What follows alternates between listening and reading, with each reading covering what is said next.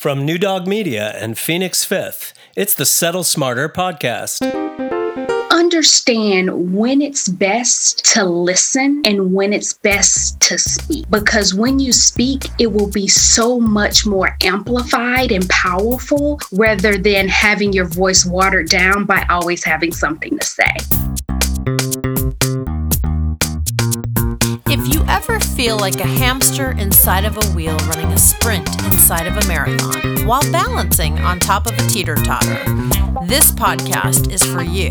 Welcome to Settle Smarter with me, Dana Look Arimoto.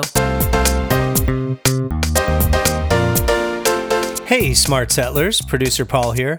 Today, Dana's guest is Shakia McDowell, Vice President, Ethics and Compliance Strategy, Intelligence and Operations at Kaiser Permanente in Oakland, California. Shakia also has a title which I think just about every one of us would enjoy: Chief of Joyful Life Experiences. Let's check out Dana's interview with Shakia McDowell. Well, guests, welcome back to the Settle Smarter Podcast. I'm super excited today because we have Shakia McDowell. We're going to hear all about her journey into intrapreneurship, and also we're going to explore with her how we find our voice, more importantly, how do we use our voice. In particular, 2020 has been a little dynamic, so that might be a good launch pad to bring Shakia onto our program and our show. Welcome. Thank you, Dana. Oh, we are thrilled. So let's dive into intrapreneurship. The first thing I like my guests to do when we talk about terms like this is define them, obviously, the way you define them. We don't have to be textbook on this program. Settling smarter means doing it the way that works for you, not some textbook. So what does intrapreneurship mean to you? I would say that intrapreneurship to me is an entrepreneur who is risk adverse. So these are individuals that have the entrepreneurial spirit, but have the cover of large organizations. So you go in and you operate within a corporation or organization as if you own it. That's the simplest way to put it. That is fantastic. And I love the risk adverse part that you put in there, because that describes me 4.5 years ago when I left corporate America and went out on my own. So I don't know what I am now. Is there a blend? I'm sure there is. Let's make up a term for that. We will do that. So let's talk about the way you find your voice. How does that happen for you inside of maybe any context, career, family, friendships, community, your own well-being, or maybe today's episode's about the blend. Thank you, Dana. When I think about finding my voice, I go back to my roots. I was born in the South. My parents had me when they were in high school, so my grandmother reared me, and everyone always tells me I have an old soul, and I know that from that old soul, my voice was activated.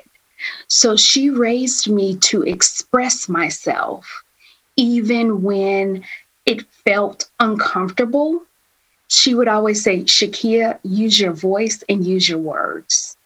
And so while I have had periods throughout my life where I've self-silenced, when I think about what was planted in me when I was in those single-digit years coming up by my grandmother, I feel that is what gave me the power to really lean into finding my voice. It's not as easy for everyone, but that's the one thing that I lean on when I think about finding my voice. That is powerful. And so many of our listeners have experienced the upbringing challenges where maybe a grandparent, an aunt, someone in extended family, or even someone not from the family ended up, as you said, rearing them. And so that has such an impact. We're learning more and more about, I talk about this in my book, blood does not have to be thicker than water. Mm. It's really about impact. And so your grandmother, it sounds to me, had a serious impact and still does, is still with you. Is that right? You kind of carry that. I carry that with me, although this year has been very difficult. We did lose her beginning of the year, And so regardless if her physical presence is here or not, you can still hear the impact that she continues to have in my life. That is so beautiful. And keeping her spirit with you is everything. Yes. Everything. What a tough year. Boy, 2020, we will not miss you. I'm going to have that memorialized on this podcast. So the next thing we want to do is make sure that we talk to the listeners today about, let's say they have found their voice, regardless of how or when or why or all of those components. Let's just say every listener today says, okay, I feel pretty comfortable. I have found my voice. Would you share some of your advice or lessons on how to use it in a work context once you've found it? Or give us a story or example, whatever you prefer. Yeah, that's an amazing question about once you find it, what do you do with it? And I always say and share with others to make sure you use it when it matters. I recall some feedback, Dana, as I was growing in my career before I started my journey in consulting. I was in industry. And one of my bosses sat me down and had a performance conversation with me. Now, remember, I already have my voice activated from my roots growing up. So I always have something to say. And the feedback that he gave me was, you have to lose battles to win the war. And at that time, I was like, I don't know what you're saying. Are you trying to silence me? Like, what's really going on? And it wasn't until over the years that when I was using my voice, I was seeing how people were reacting to me, sometimes positive, but sometimes very negative. It started to resonate with me, what he was sharing with me. You will win, but you have to pick and choose how you use your voice to achieve that victory.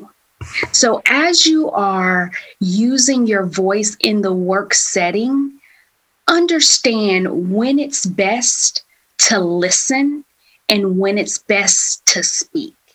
Because when you speak, it will be so much more amplified and powerful, and you will get the results and outcomes you're seeking rather than having your voice watered down by always having something to say.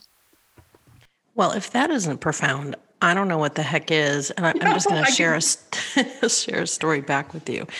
When I was first in corporate, moved from Wisconsin to California, which is a shock to the system in the first place. So for you Midwesterners that are listeners, I feel you, because that's where I spent the first, well, it's more, I thought it was half of my life. I'm too old for that now. Anywho, so when I moved, I was actually transferred for work for a big company from Wisconsin to California. And one of my first pieces of feedback, I believe I was 29, I'm going to be 53. One of my first pieces of feedback was, you get so much done. You're so smart. I just need you to understand. You're like a bull in a china shop. You leave a bloody path in your wake. Mm-hmm. And I kind of went home gutted. You know that feeling, Shakia? Yes. Yes. So it sounds similar to the way I felt when I received the feedback. I like the way your boss said it better than mine. So let's dive into that a little bit more. And let's advise these amazing listeners, because we're always trying to take them from smart. We're all smart. We always have the ability to be smarter. And, you know, knowledge is power. So let's give them a little more of your incredible knowledge about other ways to use your voice. Do you want to explore one of the other facets, either with yourself and your own well-being, inside of community or your friendships, or even with your own family? How about another story? Yes. So when I think about friendships, this is an important one for me, because one of the things that I have found as I've been navigating through life in pursuit of joy is your tribe matters. And as a person who always leans into their voice, I have to calibrate when to share advice and give advice and use my voice to advance my friends and their causes, and when to, again, listen. And so when I think about the friendships that I've had over the years, I have seen where my friends, when they come to me and I just blurt out, you know, all over them, this is the solution. Now go forth and be well, right? And how they, you know, start to withdraw a little bit if they know that they're always going to come to me and I'm always going to tell them what to do. So again, it's about that calibration that you do in the professional world, even in your friendships. What is the right balance of voice and when is the right balance of listen? And your friends come to you because it is a safe space to do so, but sometimes they don't want to hear what you have to say and how you guide them. So one of the tools I will tell or advise the listeners to leverage is in your friendships. When you have a friend that comes to you and you know that they're coming to you for this sacred, safe space to share, ask them, do you want me to listen or do you want me to give you advice? And that will help navigate the conversation and the relationship and trusted foundation that you have with that individual. I love that you talk about trusted foundation. I know we've been researching you, and you are also known as a trusted advisor. And for listeners that don't understand, Shakia did 9 years at a big 3 consulting firm. Is that what we are at now? It was like 6 when I grew up. I think it's 3. We'll fact check that. And that's not easy. And in particular, for a woman of color, how was your voice challenged throughout that 9 years? I bet it was. It was. I cherish the time that I had in consulting. It was some of the best and some of the worst times I've had. Sure. Just because it's just so difficult to navigate. It's challenging yet stressful. It's competitive yet rewarding. And as an individual, set aside being a female, set aside being a person of color, a Black person, just coming into consulting, you already have to fight to win. So when you add those other layers, you find it even more difficult for your voice to be heard. Because when you show up, especially as you advance along the ranks of manager, senior manager, and even partner, the people in the room do not look like you. So you need to understand, and again, I use this word all the time, Dana, calibrate. What is the best action for me to take to make sure that my voice is not only heard, but is followed? And so there were many times where I had to say something that was hard for people to hear, because you're paying for this external advice to help solve your organization's most critical challenges, and you're not paying for someone to say, yes, you're doing it right. So there were many times where I had to garner the energy and garner the courage to say, you all are doing it wrong, and let me tell you why. And oftentimes in the beginning, it took someone co-signing with me to be heard. But after a while, when I began to get my identity and brand as a trusted advisor, my voice stood alone. So it's very interesting, an individual journey, but eventually I got there. That is really helpful and really prescriptive. I want to go back to calibrate for a minute. You've used it a bunch of times. Most listeners are going to get it conceptually. Let's get out of theory and into action for a couple minutes, and yes, then we'll move into our fact versus fiction round, and we'll close with your favorite quote. Although I have a quote that you've given that I'm going to insist we use, whether you want to add one or not, because it's beautiful and it is profound for this time of the year in this unprecedented year. I want to ask you about calibration. How would our listeners calibrate themselves? Is that like a pause, stepping back? How do you actually calibrate? It sounds like think before you speak, but you know, everyone's grown up hearing that. Hard to do. Yes. And I think that is a wonderful articulation of calibration. But as you said, Dana, your listeners want practical actions that they can take. And one of the things that I have worked on over the last 2 to 3 years that helps me calibrate is to understand and hear my inner voice. And in order to do that, I've created space to get clarity in my life so I can know when my inner voice is speaking to me. And as I go through, and I'm quoting, calibrating, I take that pause, I take that moment, I create that space to see and hear what my body is telling me. If something isn't right, you will feel it neurologically. The science will tell you that. There is something in your body, whether it's a temperature rise, whether it's your heart racing. There are so many physiological things that can give you a check-in that something isn't right, that when you take that pause, when you take that beat, take that moment, you will be able to listen to it and help navigate through. And a lot of the times when I'm in these tricky conversations or in these contentious moments, I do take that moment. And if I don't have the opportunity to take that moment in the conversation, I'll reserve the right to come back to it.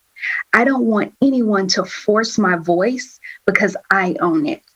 Hearing yourself and how you want to use your voice and how you want to act is critical. I wish we had another 30 minutes for Shakia here. So people need to understand that you own your voice and no one can take it. Yes. It's interesting. I talk to clients, men and women, about this all the time because the voice, even though you know in your head, your gut, your heart, physiologically, neurologically, you know somewhere something is not right. Like yes. You said, there's a pulse increase, there's sweating, you get a headache. It's like, pay attention to your body. It's shouting at you with its voice. So this is a powerful message at a powerful time. Because this is a fun fact versus fiction round. And again, there's no right or wrong, good or bad. It's whatever Shakia thinks is fact or fiction when I ask these. You gave me so many. So I'm going to start with the first one, which is, fact or fiction, you can be an entrepreneur and an intrapreneur. This is a fact.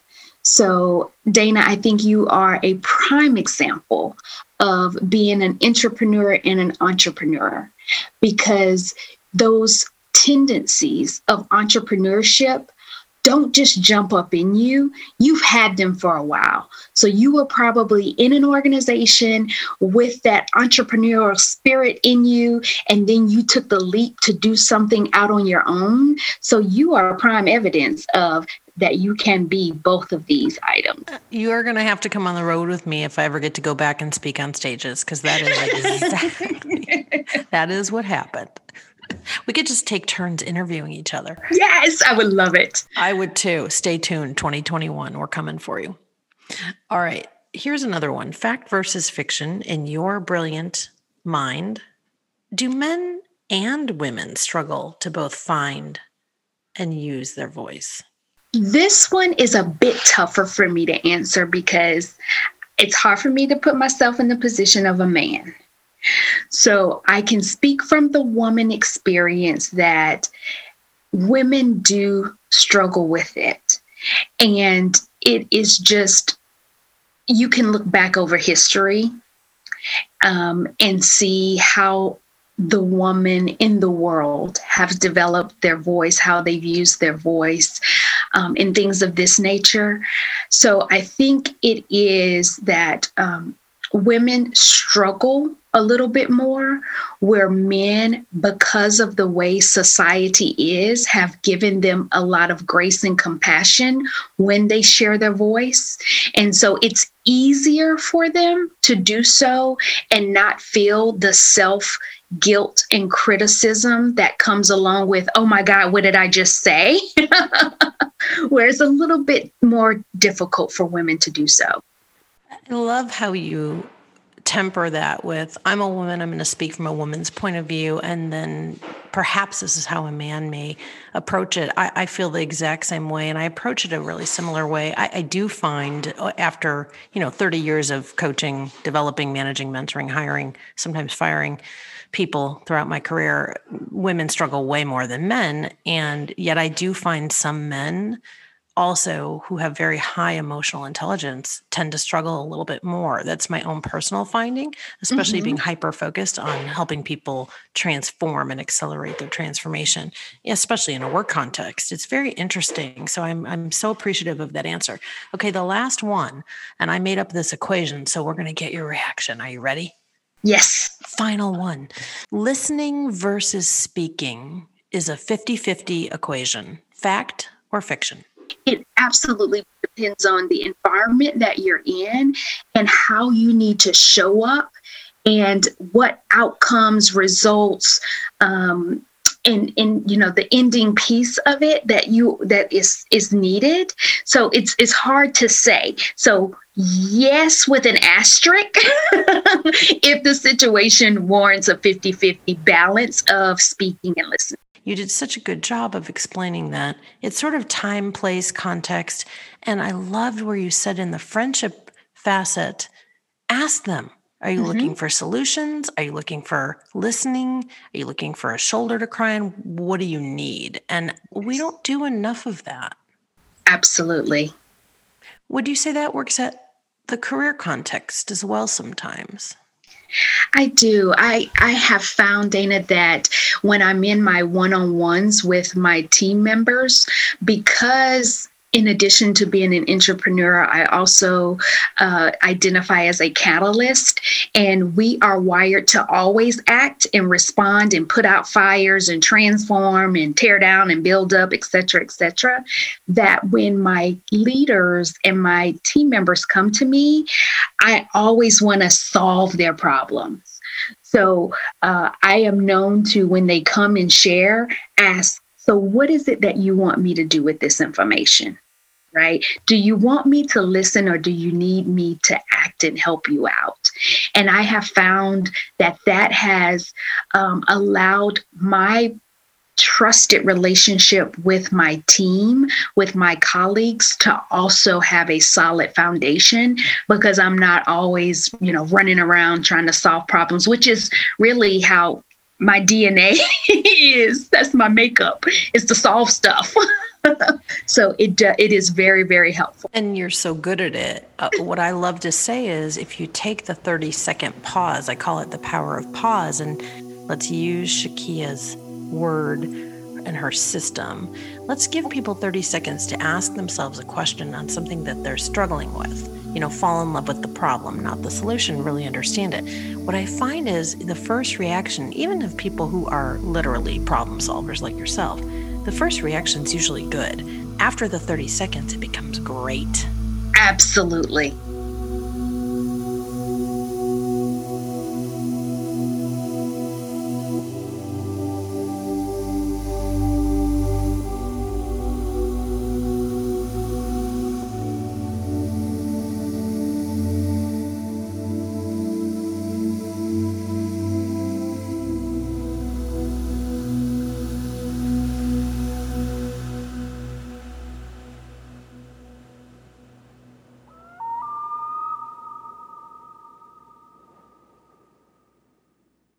Okay, the final quote is yours to share if you like. However, before you do that, I am going to read your quote back to you. It is just profound. And you said, navigating life in the pursuit of joy, your tribe matters. And I just want the listeners to really hear that. Your tribe matters. And we talk about the tribe on this show a lot. Do you have a quote you want to share?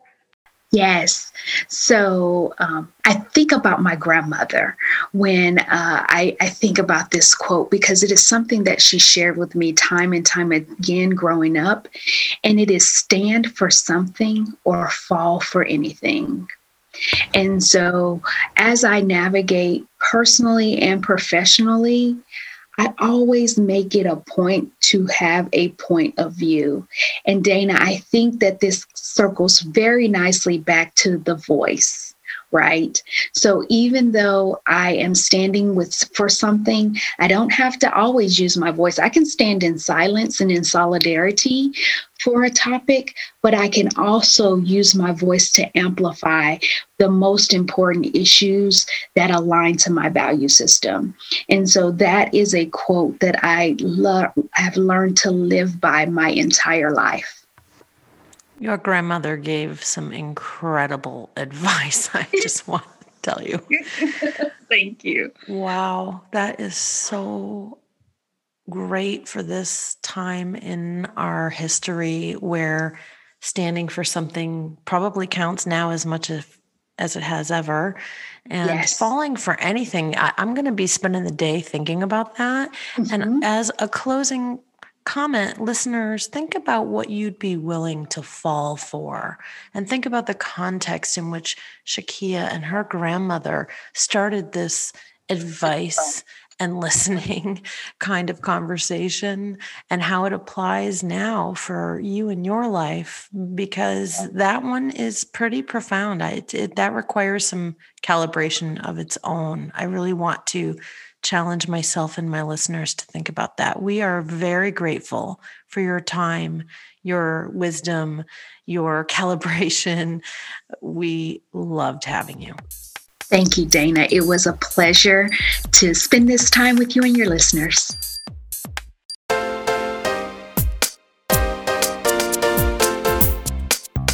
Settle Smarter is produced by New Dog Media in association with Phoenix Fifth, who are solely responsible for the content. Check the show notes for links to our website, settlesmarter.com, to find Dana Look Arimoto's latest book, take the quiz, read more about today's guest, and to contact us with your response to the show or any questions or comments. And don't forget to subscribe to the Settle Smarter podcast and share the episode. Settle Smarter was recorded and edited by Paul Godwin, who also composed our theme music.